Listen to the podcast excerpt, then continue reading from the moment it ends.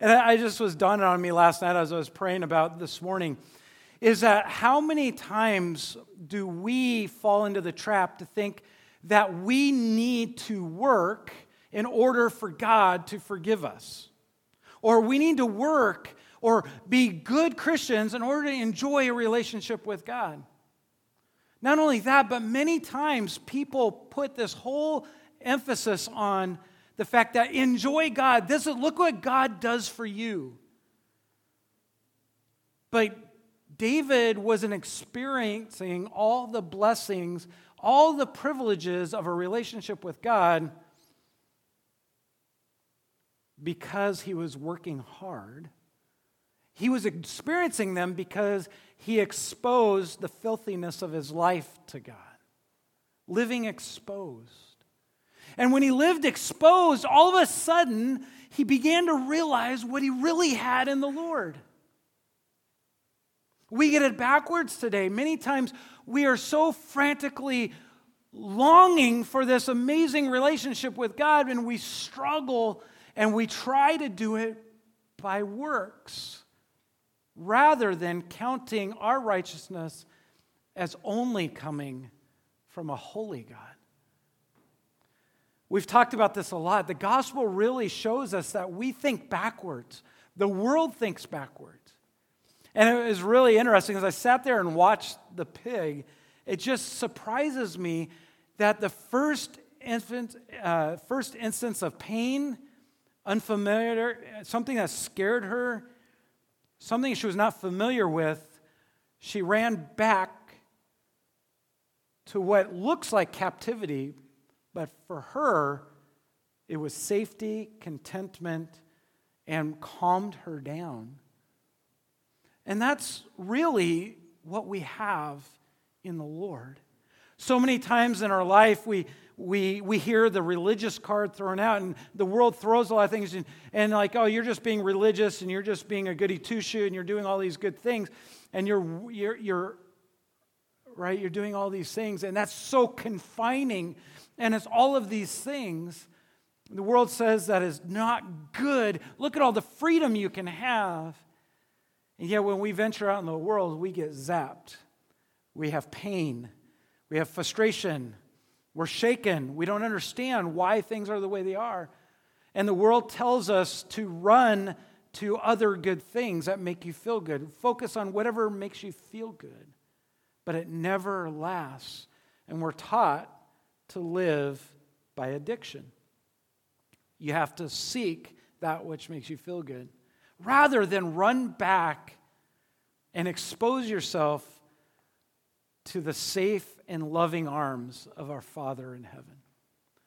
And it was quite a contrast for me. And as we look at verses 6 through 11, this morning we get the privilege of looking what a true relationship with God looks like when we expose all of our filthiness to, the God, to God the privilege that God and the relationship with God and what it gives to us.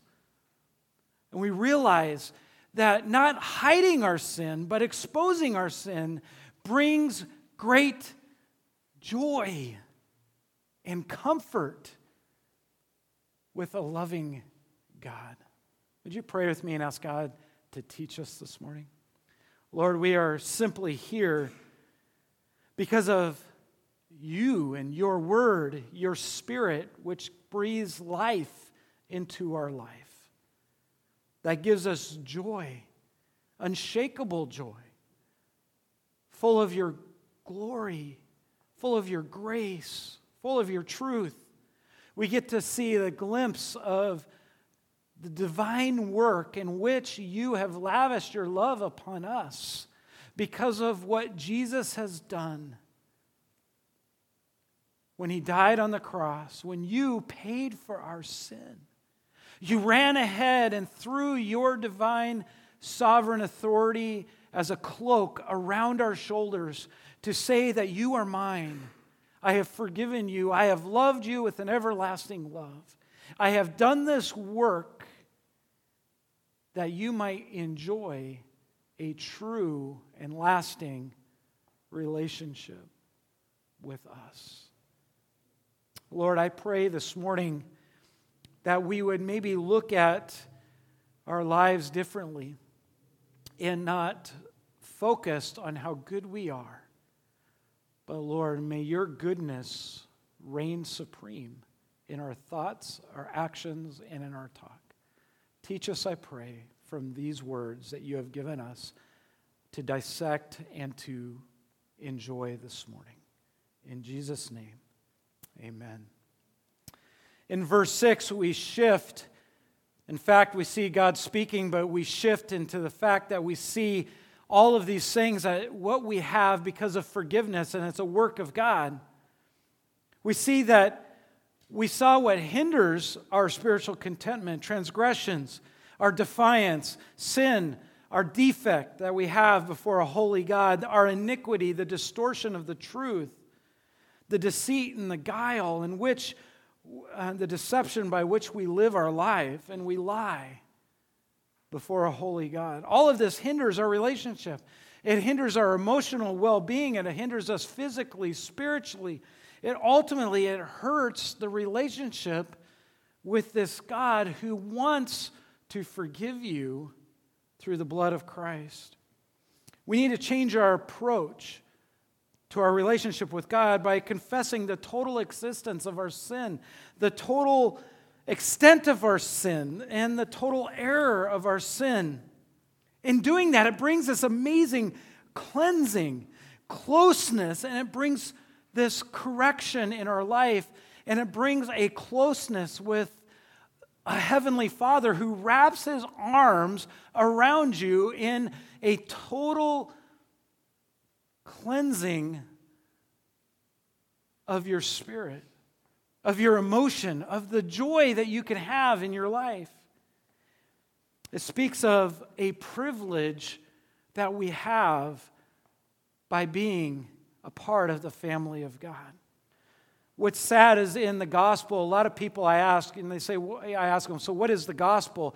And they immediately run to the privilege. The gospel isn't the privilege, it's the byproduct of the good news of what Jesus has done for you. When you have come in total dependence and you've opened up your life to God in, and just exposed your sinfulness to the Lord, the byproduct is this wonderful and immense privilege of being a part of the family of God. Verse 6 through 11 really begins to speak of this. It says, Therefore, because of what God has done for us, because of our sin, because of his total forgiveness, when we expose that before a holy God, it says, Therefore, let everyone who is godly offer up prayer let us come to God. That's what prayer is coming to the Lord. Prayer to you at a time when you may be found. Surely in the rush of great waters, they shall not reach him. You are a hiding place for me. You preserve me from trouble. You surround me with shouts of deliverance. I will instruct you and I will teach you in the way that you should go. I will counsel you with my eyes upon you. Be not like a horse or a mule without understanding, which must be curbed with a bit and bridle, or it will not stay near you. May, many are the sorrows of the wicked, but the steadfast love surrounds the one who trusts in the Lord. Be glad in the Lord and rejoice. Right? Like Philippians 4 4, rejoice in the Lord always. O righteous, and shout for joy, all you upright in heart. Now that we know that we can have spiritual contentment, we can have joy by exposing our life before the Lord, David is talking about we need to look at the benefits, look at the privileges that this relationship gives. What happens when we expose ourselves? Many times we lie, we work, we try to cover up our sins because we don't believe. We don't trust that God will wrap his arms around you. But David says, No, look at what he has done. He's speaking from sheer, utter um, experience. The fact that this is true and we need to trust what God says. The first one that we see is the privilege of divine protection. Divine protection. Those who walk with the Lord enjoy Him as a place of refuge. We can run to God when we mess up, when we sin, when we're hurt, when we're struggling. Think about it. Who can wrap his arms around you? The world can't. The world does not know you. The world does not know your pain. The world does not know your troubles. The world cannot offer you the protection that God provides. Your work in your life, being a quote unquote good Christian, will not protect you. But God can. God is there. That's why in 1 Corinthians, Paul told the church in Corinthians look, no temptation has overtaken you that which is not common to man. God is faithful, God is trustworthy, and He will not let you be tempted beyond your ability. But with temptation, He will also provide a way of escape that you may be able to endure it. God will protect you when you run to Him, when you're struggling. God will protect you and provide the things that you need in life. Think about it. If David had prayed instead of played, where might David be? Think about it. He was playing. He wasn't spending time when he was struggling, he wasn't spending time with God. In this instance, we know with his sin with Bathsheba, he was on the rooftop doing something he shouldn't have been doing. He was supposed to be out with the army at the battle, leading them. That was his responsibility to encourage his men. Instead, he was living in lavish luxury on the top of his suite, right? And when he was tempted, rather than praying, he ran to the temptation. Think about all the sorrow that his family has experienced. Matthew chapter 7, we hear about, you know, the don't build your house on the sand, but build it upon the rock. By the way, the idea of protection is this fortress, a rock fortress a fortress that can hold no matter what the storm is, no matter what painful experience that you have experienced or will experience or are experiencing. God is your fortress. A mighty fortress is our God, right? Martin Luther. No matter what he experienced, he knew that God was more important than religion. God's word was more important than religion. God's salvation, the good news of what he has done for you, was more important than anything else. The second thing we see here in Psalm 32 is not only that, that he is, he is our protection, but he is our preservation. He preserves.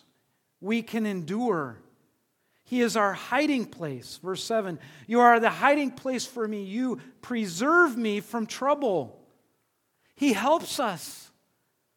Troubles and trials will come as we pass through this life. It was like, you know, I, I was watching the pig the other day, and it just, it brings me joy when I see my animals just enjoying life. I'm not the tradition, I don't just see, you know, T-bones and ribeyes and hamburger. Although some of my cows look more like hamburger, the more trouble they give me. Um, you know, because it takes a while to build a good rib, ribeye, you know. But uh, the thing is, is I just get such joy. I love having coffee and watching my animals with contentment. And as I sit there and I have coffee and I just sit with them, and it, it makes enjoying my meat a little bit more uh, difficult. but here's the thing is I love seeing the just content, they're content. I can only imagine what it's like when God is sitting there in our relationship, when we expose ourselves to God, we stop fighting against God. We believe that God truly is our caring Father who loves us, who knows our infirmities, who knows our troubles, And He is, he is mending all of our fences every day to preserve us, to care for us.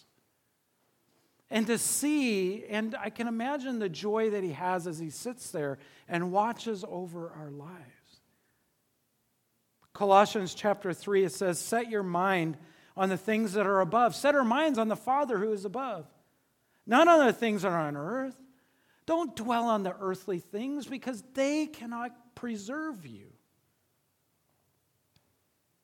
Verse 3 it says, For you have died basically to the world, and your life is hidden in Christ.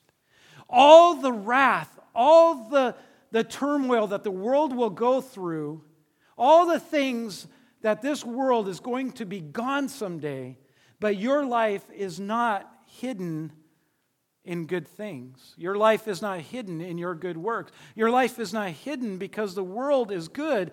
Your life is hidden in Christ because He is our good. He preserves us. Our life is hidden with, God, uh, with Christ in God. When Christ, who is your life, appears, you will also appear with him in glory. That's our loving Father. When we expose ourselves, we deal with our sins, we confront, and we go and we just bear our life before God, and we stop trying to hide our sin with good deeds or just hide it and lie. We enjoy this preservation preserve, preserving relationship with God. You know, it's amazing to think about trouble stalked David daily. Hard life was with David daily. His family life was hard, and yet God preserved him through it all. That's our life with God. The third thing that we see this great privilege that we have is, is that the privilege of divine proximity. God speaks at this point in verses 8 and 9. He says, I will instruct you. God is saying, I'm going to do this. He says, I will instruct you, I will teach you, I will counsel you. But don't be like a horse or a mule, right? Don't be like a horse or a mule. Now, when I think of this verse, I think more of a mule that stubborn. You know, why did God put a mule in there? You know, a horse you can train to obey. In fact, it's amazing. If you've never studied the anatomy of horses, God literally made it like their mouth for a bit to fit perfectly in their mouth to guide their life. God made us as if we have, have been saved and God has worked in your life and He has saved you from your sin, you're a part of the family of God, He has made your life to be directed by His Word through the power of the Holy Spirit to turn you, to direct you, to give you understanding. But He says, don't be like a horse or mule, mule being the one who fights against the Word of God or the fights against the direction of God, fights against the real love of God. He promises to give God guidance and direction. I don't know about you, but have you ever been given a job and just say, go out and do it? And you stand there and you look at the job and you're thinking, I have no clue what I'm doing. Right? That's just about 90% of what I do on the farm. It's like, YouTube. I was working with Aaron this week and he's like, How long have you done this? And I said, right now. he was like, How do we tie insulators up on the post? I said, I don't know. We looked it up on YouTube. I said, That's how we do it. but when we are bare before God, when we're not trying to hide our sin, we're not trying to cover our sin with just being good little believers, God instructs us. He will give us the direction we need to go and understanding with it. Sometimes we're doing stuff on the farm. I don't understand why we're doing it. We're just doing it because somebody told me to. And they've done it a lot longer than I have. But God is different. It's this proximity. We get to enjoy a close proximity with God. The idea here is that David is this extreme closeness with the eyes. Did you notice the end here? It says, that the fact that his, my eye will be upon you. It's a, a warning look. a warming look, a warm look of adoration or of closeness. It's not only that, but it's a warning of be careful, don't touch that wire, it will zap you. Right? I was telling my pigs the other day, don't do that. And they did it anyway. they learned. Now they walk straight up to it, they stop dead in their tracks, and they turn. It's amazing. They learn so fast. But it's also a welcoming look. That idea here of this eye is upon you, it's a wrapping of God's arms saying, I love you. Think about this as Psalm 33, verses 18 and 19 has the same idea. It says, Behold, the eye of the Lord is on those who fear him, on those who hope in his steadfast love, that he may deliver their souls from death and keep them alive in famine. This idea of a closeness. Think about husband and wives. You, the longer that you've lived with your wife, right? Husbands, they give you the look. You know the look I'm talking about, right? It's either the look like, don't you dare, right? Or it's the look of come here, or it's it's the look of I just love you. Right? You know the look? Kids, you know the look from mom, right? The look of you better run or she's coming for you. Uh, you. You know the look. My kids, when they do something they know they're not supposed to, they don't look at dad, they look to mom. Did mom notice? And then if mom noticed, I better move.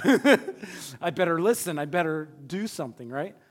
But it's also the look of when they're hurt, right? The look of, where's mom? And they can see the look. And when they see the look that it's okay, they're calm. They calm down. When they see the look, this is the look that David's describing. It speaks volume, it's that look of closeness. The fact that he takes care, this close proximity. Right? Don't be like a mule and keep pushing against God, pulling, doing whatever. Look to God. Realize that what He's been doing for you is is to care for you, to counsel, to teach, to instruct, so that way you don't go through this life with a bunch of uncertainty. Verse 10, he goes on and says, Be not, you know, don't be like the horses, but in this, he says in verse 10, many are the sorrows of the wicked, but steadfast love surrounds the one who trusts in the Lord. It's the privilege of divine peace you look at this, we have protection, preservation, proximity, and peace. Peace that surpasses all understanding, that guards our heart and mind through Christ Jesus our Lord. Do you understand what Paul is saying? That the work of God is sufficient in your life. It's the one, it's God's work that cleanses you from all unrighteousness. It replaces your unrighteousness with God's unrighteousness. And because He puts God's righteousness in your life, it's no longer your good works, but it's God's good work that's complete. And because it's complete, He also gives you complete peace. See, peace is never about our goodness, it's about God's goodness.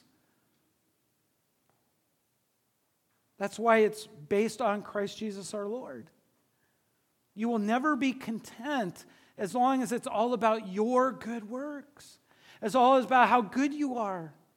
You're going to be in this forever battle fighting an uphill battle that you can never win. But God already won that. We get to enjoy peace.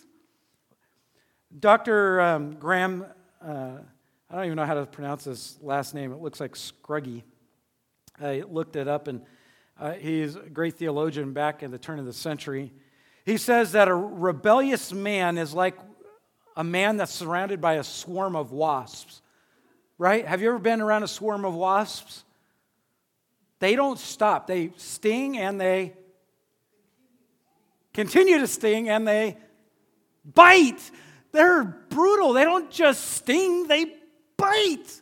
I know Aaron found a group of our yellow jackets, and we're forever trying to kill yellow jackets because we have honeybees and, and we want the honeybees to live, so we're always killing those stupid yellow jackets, right? But swarm of wasps, they just, they're nasty. And they just keep stinging, they keep biting. And he says the rebellious man is like a man that's surrounded by a swarm of angry wasps. Whereas the wicked man turn wherever he turns, wherever he goes, he's being stung. Right? But he says the righteous man, on the other hand, is like a man surrounded by a swarm of honeybees. Now, that might scare a lot of you, but here's the thing I've been in a couple of swarms of honeybees. I love it. I, I couldn't believe it. Uh, you could see the video in the background. My son's saying, Dad, get out of there. They're going to they're gonna sting you. And I'm like, I'm like, son, it's okay. They don't want to sting me. And I'm just standing there, and it's a, I could not believe the amount of bees that were around in the swarm. But the thing is, is the honeybees are busy making honey. Have you ever had honey from the? It's gold. We we call it liquid gold, right? They're not there to sting, but they're there making us sweet honey busy making honey for us. That's the righteous man. That's because his righteousness is found in God. The image is clear. Those who refuse to walk in the way of the Lord will have sorrow, but he who submits and opens his life to God, does not hide his God, will walk with God, shall have joy, peace, and blessings. Look at what Jesus said. Do you trust what God said when he said he would when he said he'd save you? John 14, listen to what he said to his disciples. John 14, 27. Peace I leave with you. My peace I give to you. Not as the world gives, do I give to you. Let not your hearts be troubled, neither let them be afraid. That's the blessing that we have in the Lord. Run to the Lord when if you sin, if you're having trouble, run to him and go into the corral that He's built for you because He will instruct you, He will love you, He will give you peace. His peace, not the world's peace. John 16 33. I have said these things to you that in me you may have peace. In the world you have tribulation, but take heart, I have overcome the world when we hide our sin and when we're struggling and we're just focusing on being good and maybe nobody will notice how really bad I am, then we're not believing that God gives you peace. You're not believing or trusting that God cares for you. You're not believing or trusting that God will protect you. You're not believing and trusting that God is close to you and will instruct you. Jesus says, don't do that. The world will give you heartache, but I will give you rest. The last privilege that we have in this open relationship with the Lord, this true relationship with the Lord, it says, Be glad in the Lord, rejoice in the Lord, rejoice literally in his righteousness. Shout for joy, all you upright in heart. Those who walk with the Lord in purity have a reason for praise. We can't help but shout in joy. We're going to praise God. We're going to praise God often. We're going to sing the Lord. We're going to have, uh, we're just going to be walking around talking about how great God is. That's the gospel. It's all about God, it's all about His work, it's not about me.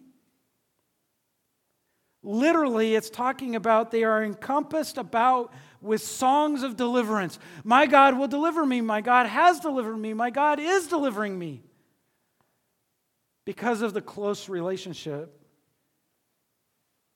with God. Let me ask you this question. Do you are you enjoying protection from God? Do you feel it? Do you see it? A lot of times when we get involved in the things in the world and we're at school, we're working, our family life relationships, not every situation feels right or feels good. We experience many troubles, many tribulations, many storms. But do you sense the protection that you have from God? How about the preservation? Do you feel preserved with God? Do you feel a close proximity with God? How about the peace that God has given us? Let me ask you a question. Either you don't have a relationship with God and He hasn't saved you, you didn't realize that you needed a Savior, or you are still relying on your own works in your life to be close to God. Anytime you live that way, it minimizes God. It does not help your relationship with God. Ask David, ask Paul. That's why he, Paul wrote Romans 4 and quoted, quoted David. It's not about our work, it's about who God is. Run to God. He will provide these divine blessings in your life when we expose our sin, our life to the Lord, when we are true and honest before Him. He will encompass us with His mighty hands. And it's not like the electric fence at our house, right? When my animals get zapped, I, I grin. When you get zapped, God is not grinning, He's loving you, and not the way. I don't know why I smile every time they get zapped. it just, but I guarantee that's not the way God is. God is not into torturing you. God desperately is waiting with his loving arms to shield you and to love you. That's what our relationship is with God. But that's also the opposite of what it is when we rely on ourselves. God knows you're not perfect. Run to Him no matter what. No matter what. And if you're struggling in life, run to Him. If you're struggling with sin, run to Him. Let Him wrap His arms around you and say, Oh, son, oh, daughter, I wish you would have been there sooner. And let Him instruct you. Let Him give you the gaze of a father who understands the pain of both wrongdoing and just the pain of this world. And let Him love on you this morning. Maybe you've been struggling with that. Stop this morning, and as we, fin- as we sing to the Lord, just run to Him with your heart. Love the Lord your God with all your heart, soul, mind, and strength. Right? Run to Him and let Him love you with an everlasting love. By the way, perfect love casts out all fear. God is love, He is the perfect love. So love the Lord your God with all your heart, soul, mind, and strength. Let's pray. Oh, Lord, I, I, does, I pray that if there's anyone here that has not run to you, they have not submitted their life and, and bared their sin before you and say, Lord, I need a Savior. And realize that the consequences of their sin, it says, the wages, we earn, we earn death. The wages of sin is death. But the gift of God is eternal life through Jesus Christ our Lord. None of us are perfect. We deserve your wrath. Lord, you gave us the answer and the fact that you sent your Son, your only Son, the begotten of the Father. You came to die in our place, to pay for our sin, to be the go between, to settle the account of the wrath that is owed to us. And you stepped in between. And you said, oh, Whoever would call, whoever would believe, who would put their faith and trust in you and call upon your name, you would save their life. And I pray that if there's someone that's listening or someone that's here this morning and say, Man, I've not done that. I, I know that God loved me, and I know that God, I've heard all this stuff about how God is love, but I didn't realize how much He truly loved me by dying in my place for my sin. And I haven't laid my life before Him and surrendered. I pray that they would simply call upon you this morning and be saved. Do a work in their heart this morning that they cannot do for themselves. Anybody else here, Lord, I pray that is struggling. I pray that you would bless them and help them to get a different picture of the loving Father, the correcting Father, the disciplining Father, but that is there, close, protecting, guiding, instructing, preserving our life, and waiting with open arms to surround us with your perfect love. What a privilege we have for those who are in Christ. I pray that that love would just change the outlook of our church, that we'd be one of praise, that we wouldn't be focused on all the, the shouts of anger and hurt, but that we would be saying, This is who my loving Father is. And that we would shout for joy and praise God from the rooftops and just love you with an everlasting praise and shouts of joy because of your everlasting love that you have poured out upon us. Lord, you are holy. You are deserving of all the praise, all the glory. It's in Jesus' name we pray. Amen.